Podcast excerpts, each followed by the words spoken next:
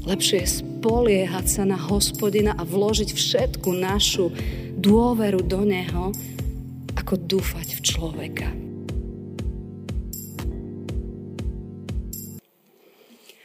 Skloníme sa k modlitbe. Tak, Pane Ježiši, prichádzame preto, lebo veríme, že Tvoje slovo má čo povedať aj do dnešných dní. A tak my otvárame svoje srdcia a prosíme, Ty nás ved svojim svetým duchom. Amen.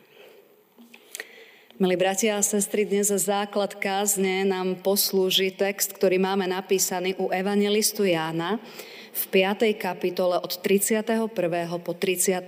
verš takto. Ak sám svedčím o sebe, moje svedectvo nie je pravdivé.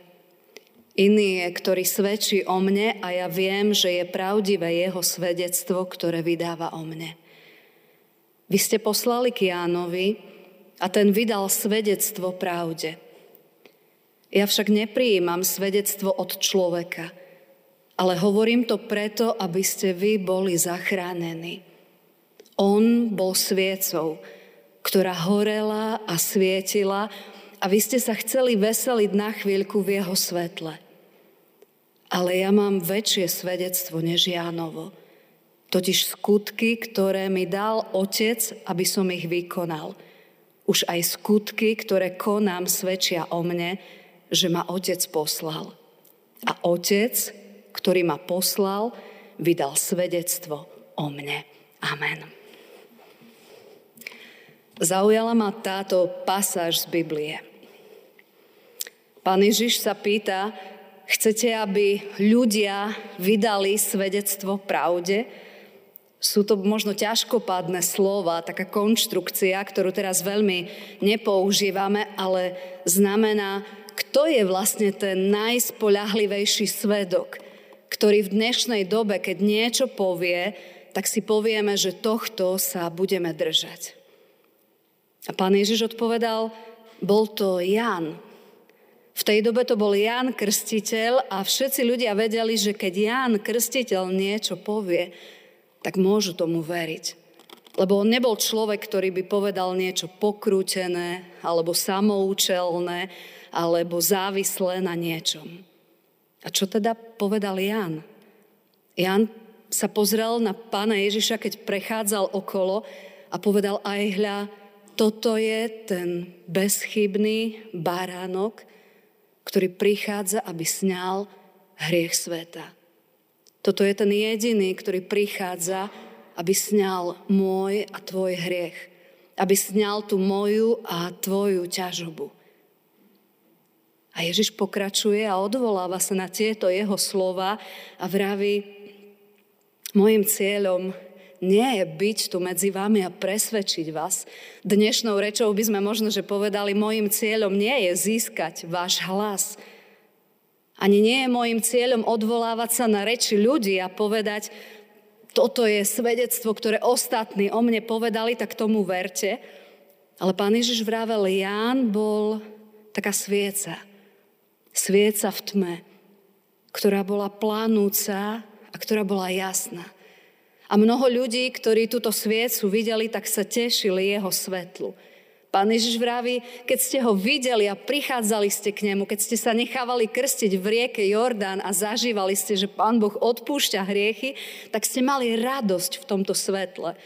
Mali ste radosť tohto svetka, ktorý nebol ničím nejak pokrútený, ale hovoril o pravde.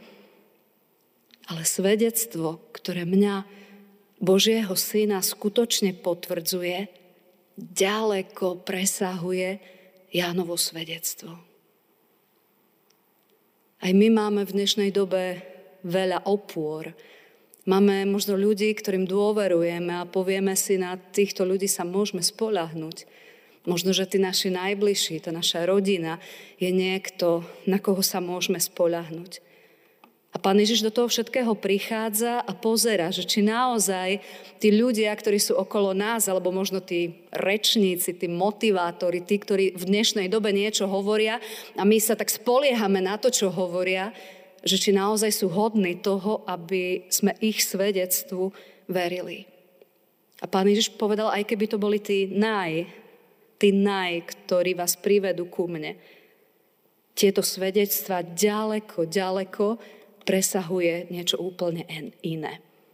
A ten hlavný veršik je dnes Jána 5.36, kde je napísané Ja, Ježiš, mám totiž väčšie svedectvo, než svedectvo Jánovo a svedectvo všetkých ostatných ľudí. Totiž skutky, ktoré mi dal Otec, aby som vykonal. A tak nám odpovedá na otázku, keď sa pýtame, v koho môžeme v dnešnej dobe vložiť svoju nádej. Na koho sa môžeme v dnešnej dobe spoľahnúť. Na čo sa môžeme spoľahnúť.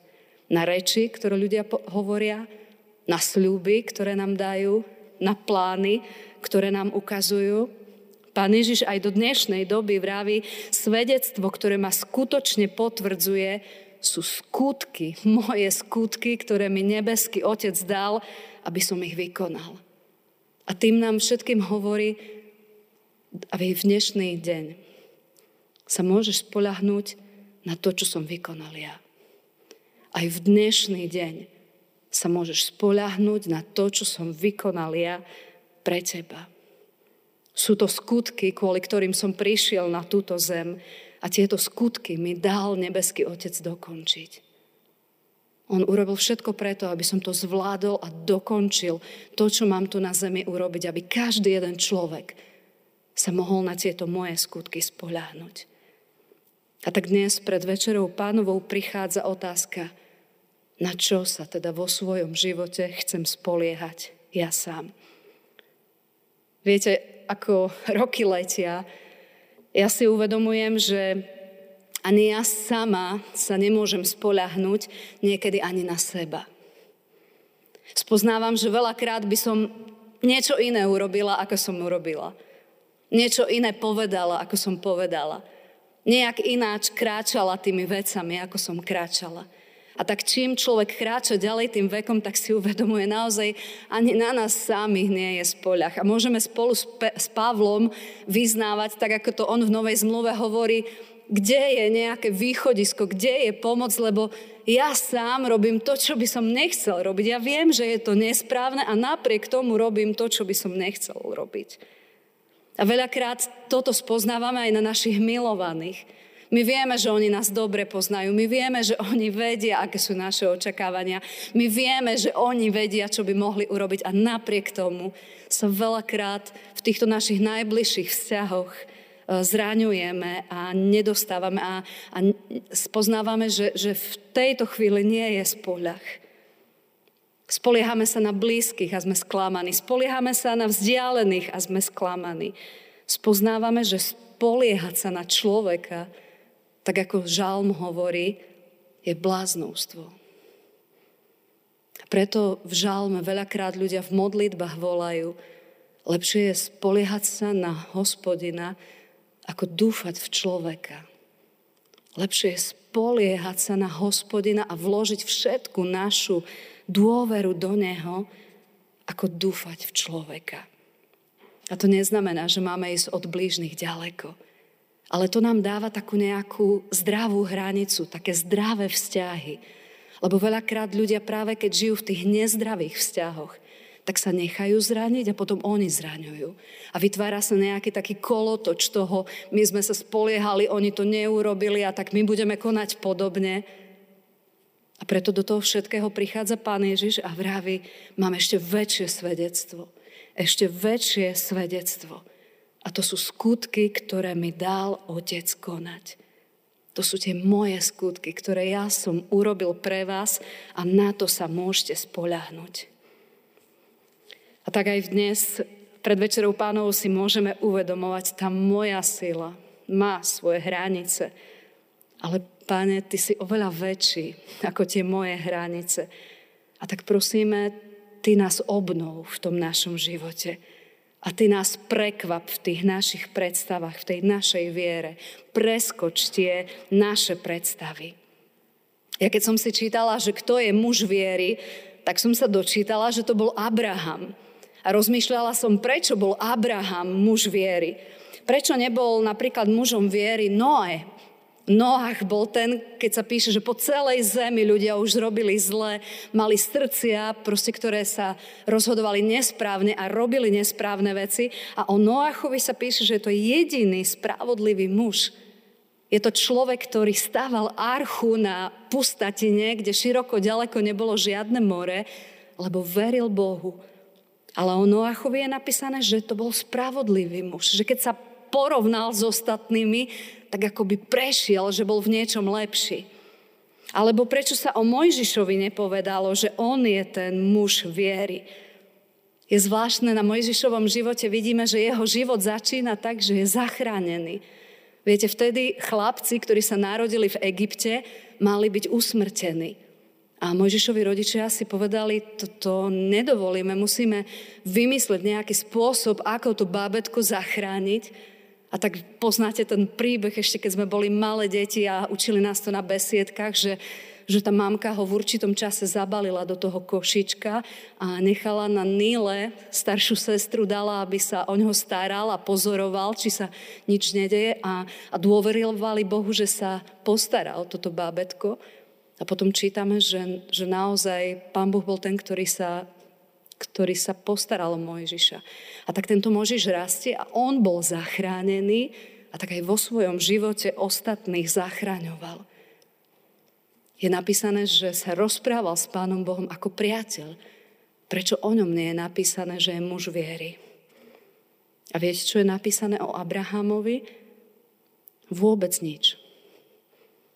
Keď sa porovnal s ostatnými, tak pán Boh nemohol povedať, tento Abraham je spravodlivejší ako ostatní, ako pri Noachovi. A preto, preto ho povolám a nech žije v tej viere. Pri Mojžišovi tiež by sme našli veľa plusov, že čo sa stalo, ako sa zachovali tí rodičia. Ale pri Abrahamovi nečítame vôbec nič. Ja som si uvedomila, že to je povzbudenie pre nás, že aj my môžeme byť mužovia, žen, mužovia viery a ženy viery, pretože môžeme povedať, veď ani Abraham neurobil nič špeciálne, len jednu dôležitú vec. Že nechal všetko, čo mal, že toho, k čomu sa on nejak tak prirodzene lepil, tak to všetko nechal a šiel, kam ho pán Boh povolal. Veľakrát, keď si čítame na mládežiach alebo na biblických hodinách to poslanie, že že pán Boh hovorí Abrahamovi, Abraham, vezmi si všetko, čo máš a choď preč a potom budeš požehnaný, bude rozmnožené tvoje potomstvo, prídeš do zasľúbenej zeme. Tak veľakrát hovoríme o tejto druhej časti, že to dobre nás čaká, to je také dobré, ale prehliadame ten prvý krok. A to je, Abraham, nechaj všetko, čo máš.